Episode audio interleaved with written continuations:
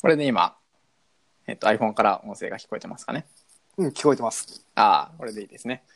じゃあ、始めましょうか。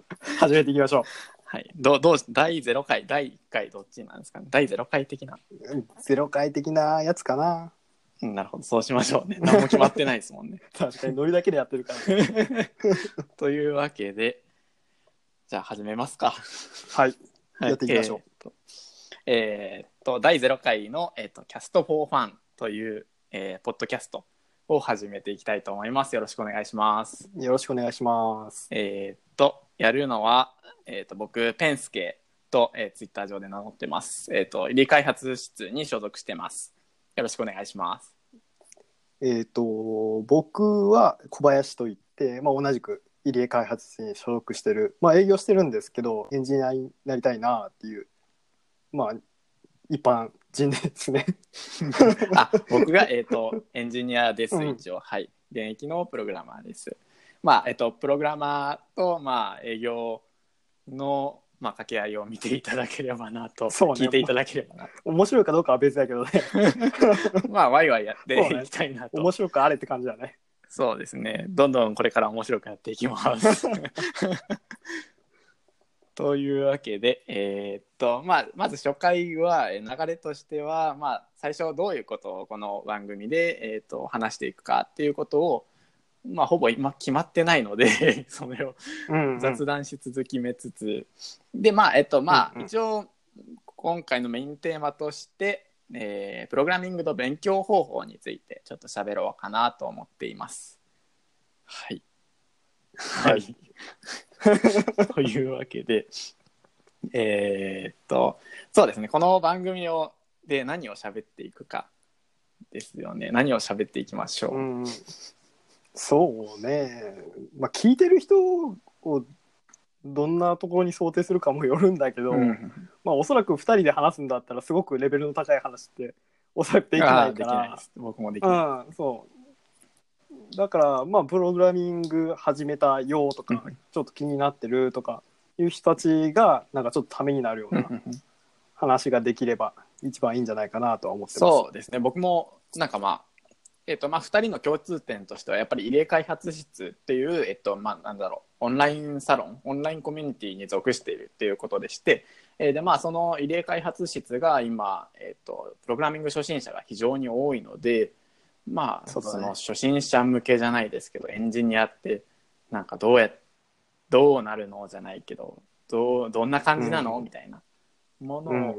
伝えていければなと思っています。あとは純粋に、まあ、入れ開発室ってどんなとこなのとか、何が勉強できるのとか、あそうだね。そういうのも、まあ、うん、それもちょっと最初の方は多分そっちの方が多いかなと思います。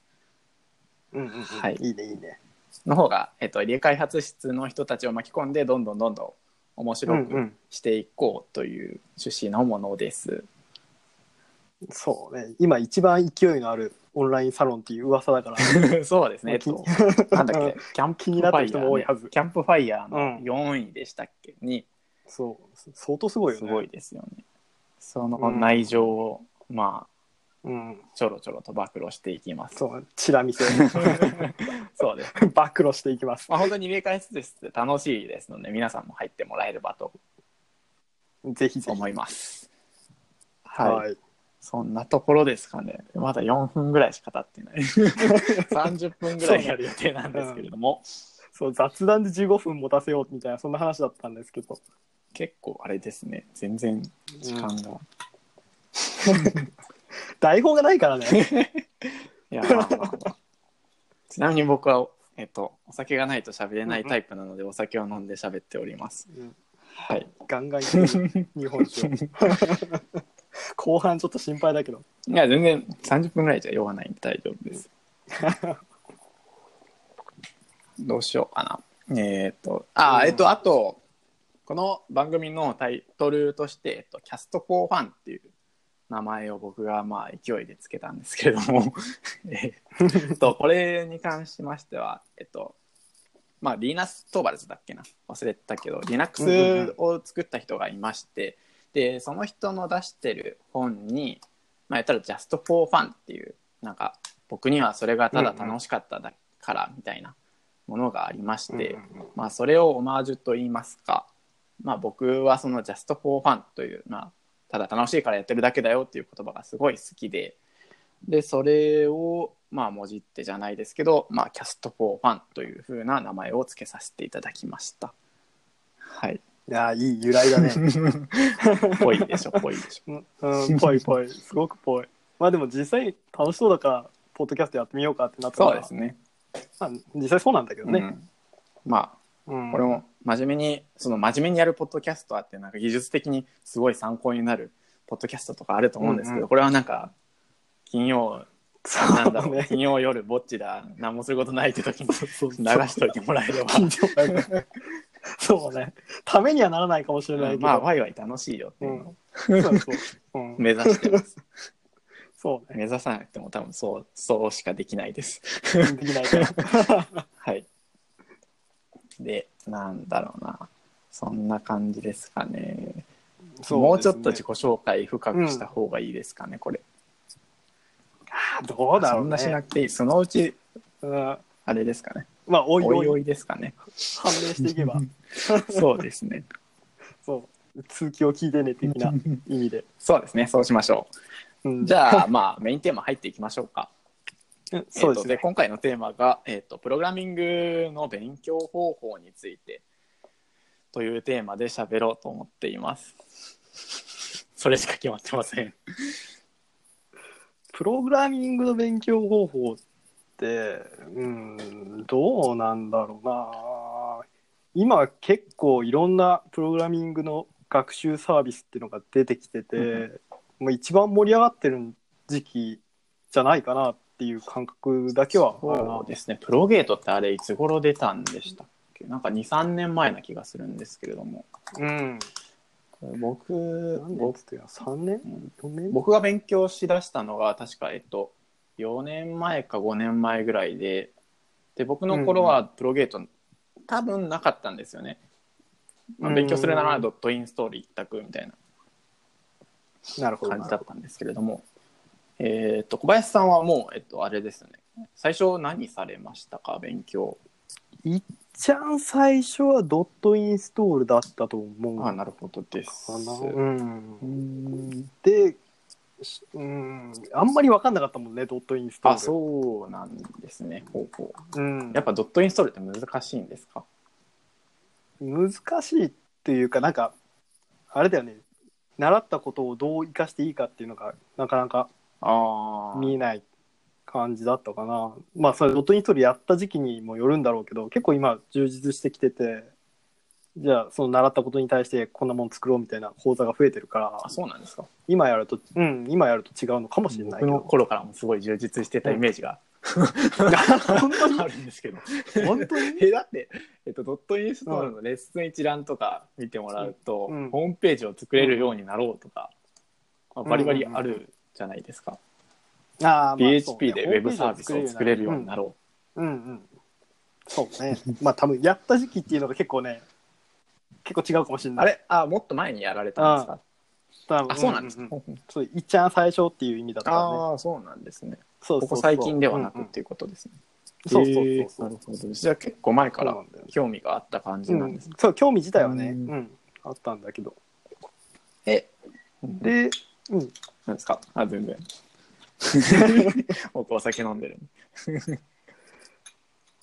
で一番なんかな、まあ、ピンときたわけじゃないけどやっぱプロゲートが出てきたのが結構大きかったかなっていう感じはしてて。ははは。Ruby を最初やっててで Ruby と Rails、はいはい。Ruby on Rails をそのプロゲートでやるとああなんかプログラミングってこういうことするんだっていうのがなんとなく分かってきてて。ほうほうほう。でそこからあのなんかドットインストール振り返るとすごく勉強しやすいなとか思ってきたり、うん。まあ、ちょっと全体像が見えてきた感じはしたかな。プロゲートの方が全体像が見えるんですか？うん。そうなんなんていうんかな。何をしたらどれが作れる作れるっていうかどんな機能ができるっていうのがはっきり分かるから、僕のイメージこういう機能ではなんかプロゲートはなんかどんどんどんどん穴埋め的な感じでこのタグ入れましょうじゃないですけどそれをどんどん進めていくうん。もうちょっとすごいというか、うんそう。レレイルズの講座はもうちょっとえー。うんこういう書き方したらこういう動きをするよみたいな。具体的になんかえっとフォーム作ったりとかそういうのするんですか？もうだいぶ前ですから忘れちゃったけどね。結構ねなんだったっけな。えツイッタークローン作ってたのか。あそれチュートリアプロルゲートは。がクローンが Rails でえっと Progate であるんですか？うん、 Progate の Rails の講座をは確かツイッすごい曖昧ですクローンだったようなあれ気がする。有益じゃないから次行った方がいいやつだ。超曖昧だけど。うんなるほど、けど分かりやすかったよ、うん。その Rails チュートリアルってそのツイッタークローン作るじゃん、はいはい。けどあれよりかは全然噛み砕いて書いてあって、へー。なるほど。うん。だからあれ Progate してから Rails チュートリアルとかしたらなんかすごくいいんじゃないかなと思ったけどね。うんプロゲートやって Rails チュートリアルうんうん。やってでそこから異例開発室に入った感じですかじゃあ。あーそんなイメージ。なるほど。すごいですね。ほうほうなるほど。それであれですよね。異例開発室の中でブートキャンプやろうっていうことで立ち上げてくださった感じですよね。うん。なるほど。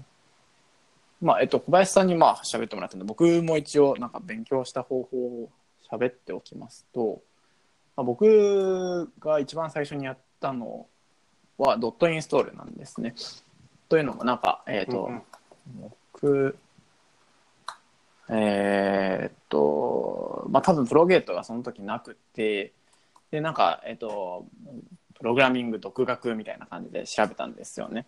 うんうんで、そしたら、えっと、まあ、ひたすらドットインストールをやっていって、最終的にワードプレスぐらいできるようになったら、まあ、4、5万ぐらいなら稼げるよみたいな記事がありまして、うんうんそれを元にやっていった感じですね。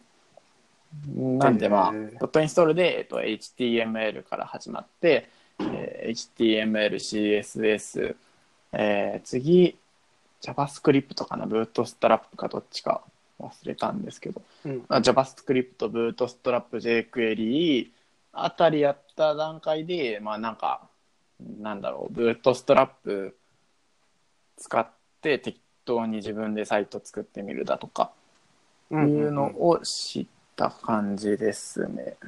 えーそれはもう自分一人でやったの？そこはそうですね。一人ですね。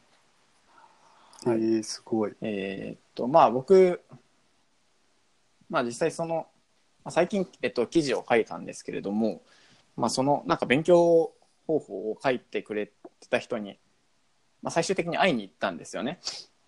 えーっと、まあ、だから、えっと、その人に会いに行きたくて、その勉強方法を書いてくれた人に会いに行きたくて、うんその人がドットインストールとかめっちゃ進めてたんで、うんそれの通り、えーどんどんどんどん、えー一人で勉強していった形ですね。えーで、だから、それが、まあ、HTML、CSS、Bootstrap、JavaScript、jQuery、あと PHP もちょっとやったかな。ぐらいで、うんえっ、と、その、まあ、そのブログ記事を書いてくださった方に会いに行きましたね。で、うん。会わせてもらって、で、なんか、すごいいい人だったんで、あの、僕にサイト何でもいいので作らせてくださいって頼み込んで、うんうん。ななんかないですか？なんかないですか？ってずっと。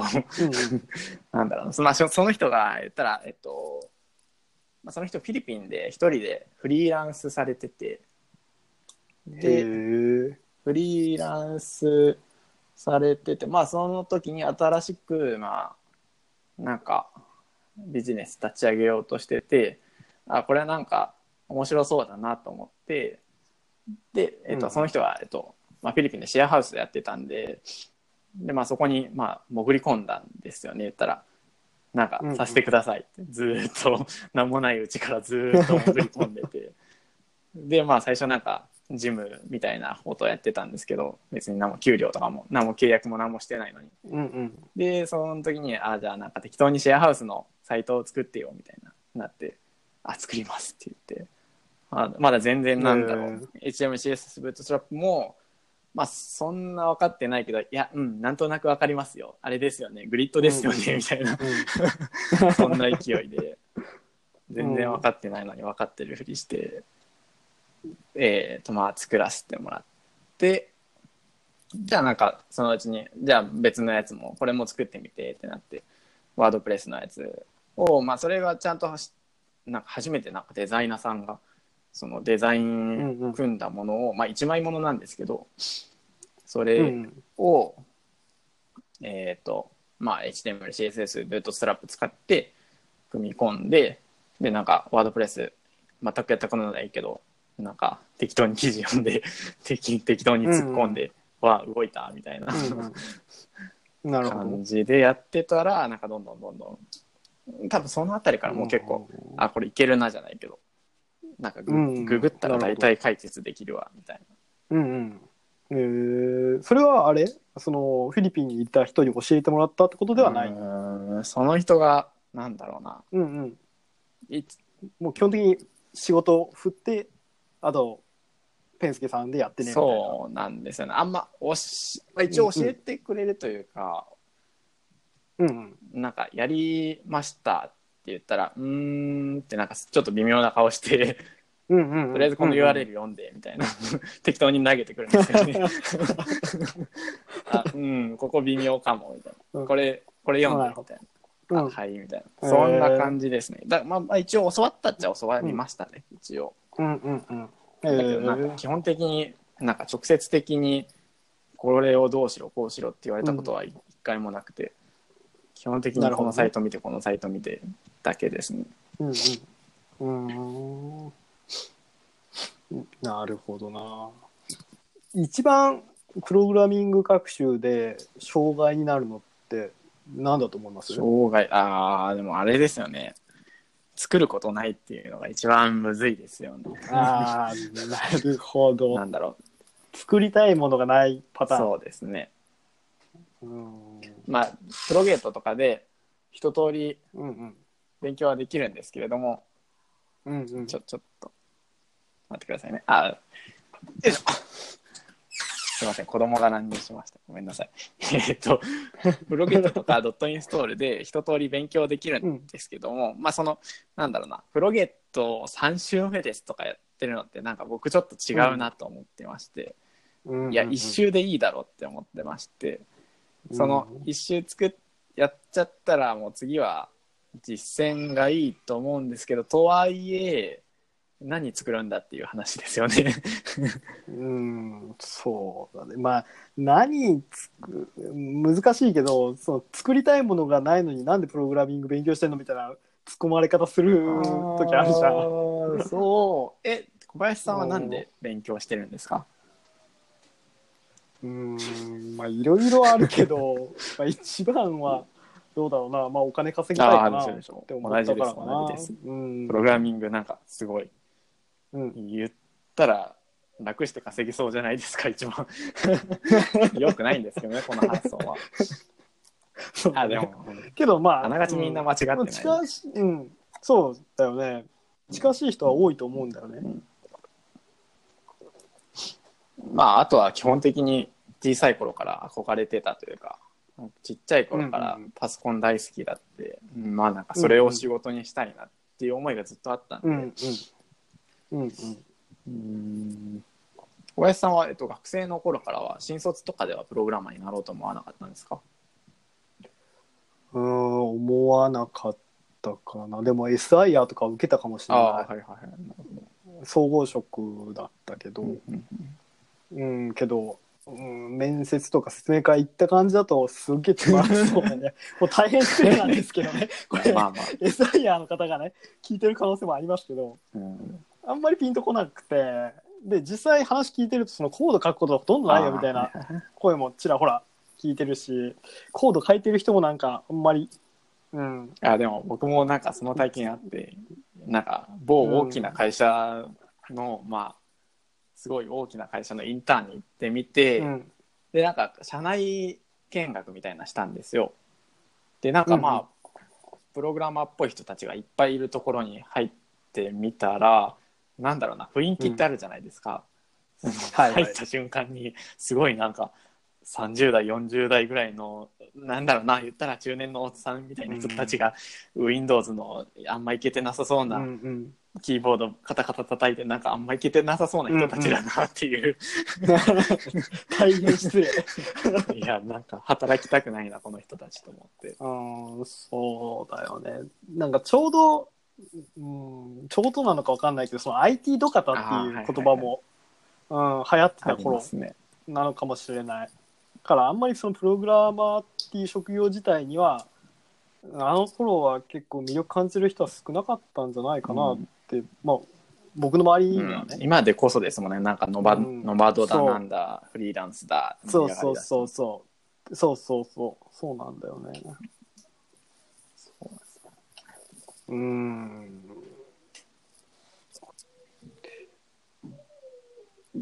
でな何の話したんだっけ？そうプログラミング プログラミング学習で一番障害になるのあそうだそうだななんていう話で、まあ、作りたいものがないよねってなってる人が多いからっていうことなんだけど、まあ、それに対して、ね、回答するなら何えーでもお金稼ぎたいならお金稼いでみればうんいいじゃんっていう話ですよいうストレートな答えになっちゃうよね。うんでその僕これ実際にやったんですけどそのクラウドワークスとかランサーズにうんうんその HTML、CSS コーディングっていう案件ちらほら落ちてるんですよね。そのはいはい1ページ単価3000円でやってくださいとか。うんうんそれってもうなんか3下手し1ヶ月2ヶ月勉強したら到達できるレベルぐらいのことなんですよね。まあなんか効率化しないと本当に時給500円終わっちゃうようなすごいうんうん。なんかまあそのなんか仕事としては良くないんですけどまあ勉強として受けるんだったらまあ全然いいよなっていう案件が結構落ちてるんでなんだろうな。うん。でなんか発注する側もそういうのってそのなんだろうな。別にクオリティ求めてるやつもあるんですけどなんだろう。発注する側も十人十色でしてその、うんうん。まあ、めっちゃ綺麗に作ってほしいサイトもあればこれはなんかお客さんから頼まれていやいややるしかないからやってるんだよ。もう安くやってくれよみたいな。とりあえず早くで早く仕上げてくれたらいいよみたいな発注もあるんで中には。だからそういうなんか経験なくてもいけるようなまあ本当になんか安価なことを目的としてますみたいな案件をに提案していったらお金まあそのな食えるレベルじゃもう全然ないですけどお金稼げるか稼げないかって言ったら稼げるんですよね。はいはいなんでそのお金稼ぎたいっていう人は、まあ、まずそれをやってみるべきかなと僕は思ってます。なるほどねやっぱどこかに飛び込んで何とかやってみるっていうのが一番、そうなんですよね。うん、いいのかもしれないねあ、そうですね。あと、そうだ、なんか、それ以外に逆に何があります？でも、なんかその、えっと、違う、えっと、プログラマーに、プログラミングを勉強する動機として、えっと、まあ、お金稼ぎたい、うん自分でサービス作りたいってなかなかいなくないですか、でも。うんうんどうだ？でも次はそれな気がすまあるけどね、まあまあ、そうね、サービス作ってみたいうん。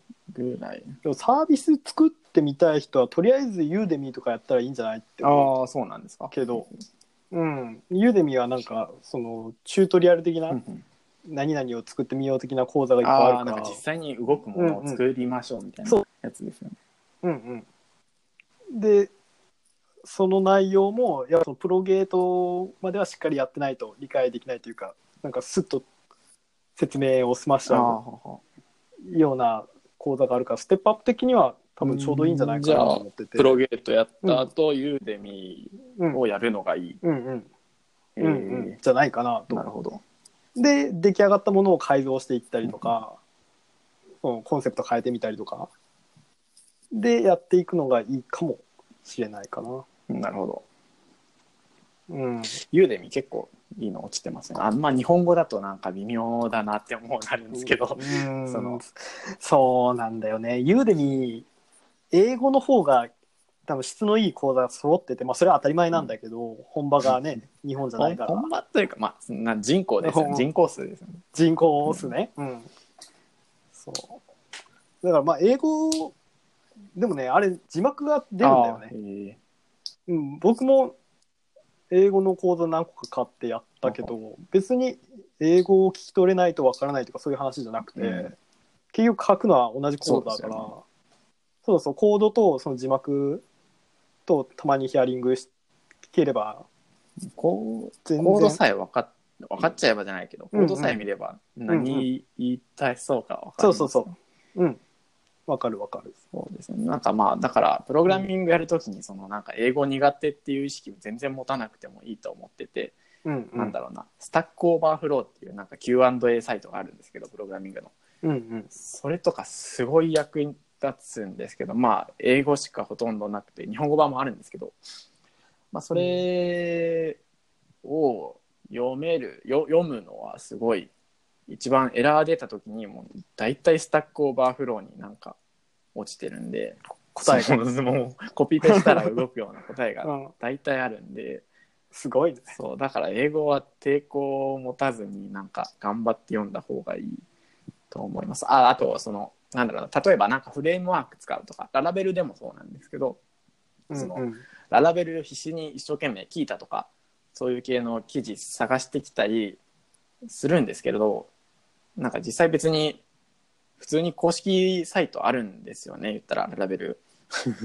なんで別に本とか買わなくてもなんか聞いた読まなくても公式サイトをなぞって読んでれば、まあ、わ大体わかるんですよね。なるほど。だから英語を、まあ、なんだろうな、まあ、難しいんですけど、うん。英語を英語と思わず、まあ、コードだと思って 頑張って読むと。難しいこと言うね。頑張って読むとなんか結構普通にうん。できちゃうことが多いですね。なるほどな。逆に聞いたとか調べてるとピンポイントの情報が全然なくてなんか探しまくって 10,、うんうん。10記事以上読みまくったけどたどり着かなくて公式サイト見たら一発で解決できたとかよくあるのでえー、英語のドキュメントは読むべきですね。なるほどねなんかすごい。あとはどうだろう、はいあとはどうだろうな勉強の仕方勉強。まあ、あとは転職したいっていう人うんうんですよね。なんだろうな。あ、そうだ。うん、お金稼ぎたい。サービス作りたい。転職したい。まあ、お金稼ぎたいと一緒なのかな。転職したいって。その似たような。で、まあ、その人たちとかは多分、ポートフォリオをどんどん作っていくべきですよね。見せれるものを。うんうんうん。よく言うよねポートフォリオ。小林さんないんですか？制作中っていうとこあ、この、あれですよね。このポッドキャストを載せるサイトを小林さんがつあそれで、作ってもらえれば。ちょっとナウイ技術を使って作ろうかな。ナウイのかどうかわからないけど。Vue.js と Netlify、Netlify、ねなんて読むんだろううんわかんないですけど。サーバーレスだ、なんだ。んうんやれば。今話題のまあでも本当ジャストフォーファンの話じゃないけど、ね、興味があって楽しそうだからちょっとやってみるっていうのが一番お、いいのかもいいですしれないね。ね。よく、いい感じでうんまとめいいいいまとめじゃゃないこれ。いい感じいいまとめに入ってきたよこ28分なんで今。そうですね。だから一番はそれですよね。楽しくないとやってられなくて、そのなんだろう、僕が思うにプログラマーって別に全然美味しい仕事じゃなくて、むしろ地獄でして、うんそのただうんじ、なんで僕が地獄じゃないかっていうとプログラミングがすごいめちゃめちゃ好きだから全然地獄じゃなくてそのなんだろうな普通にプライベートとかも勉強してやっていかないとその相当なんかキレがいいとか相当効率のいい人じゃないとプライベート勉強しないと普通に追いつけないんですよね。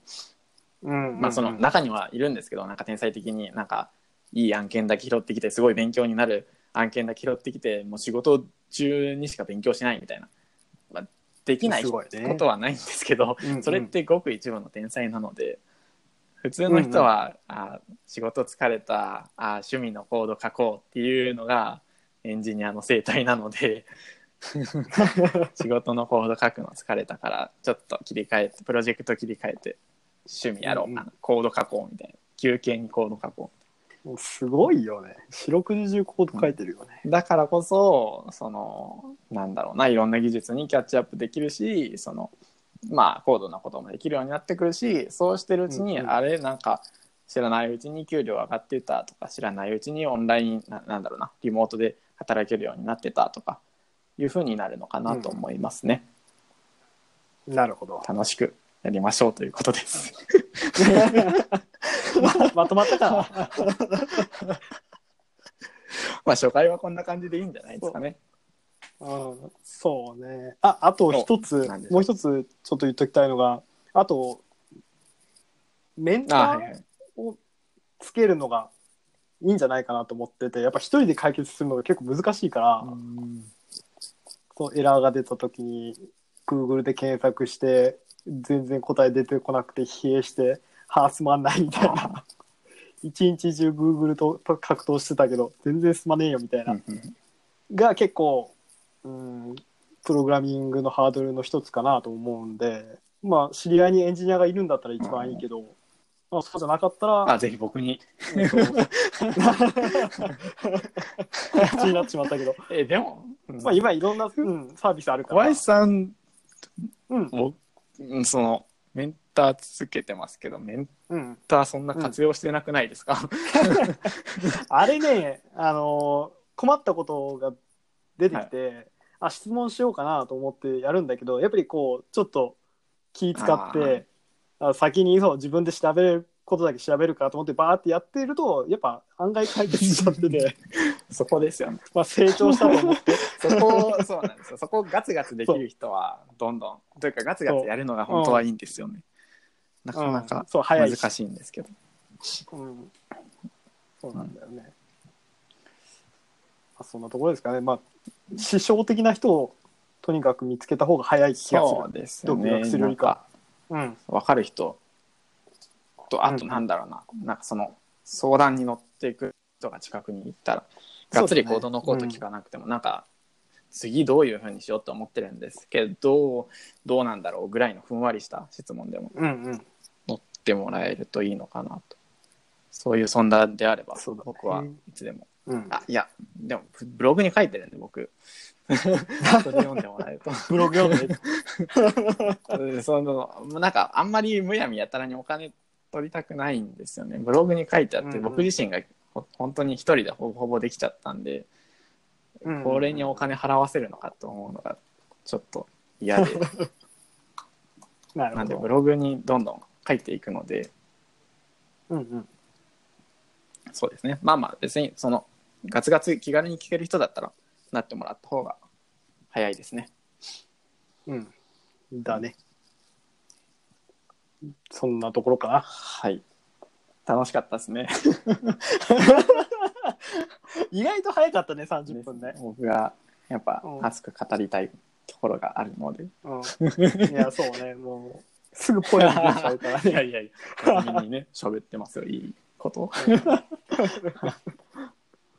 という感じで終わりましょうか。はい。30分ですしね。はい。まあ、えっと、そうね。次回どうしましょう？次回誰かゲスト呼んでもいいですし、なんかテーマがあったら、うんうん。そうね。まあよ、うん、喋っていきたい。ですね。うんうん。で、まあ、できれば週1を目指したいですね。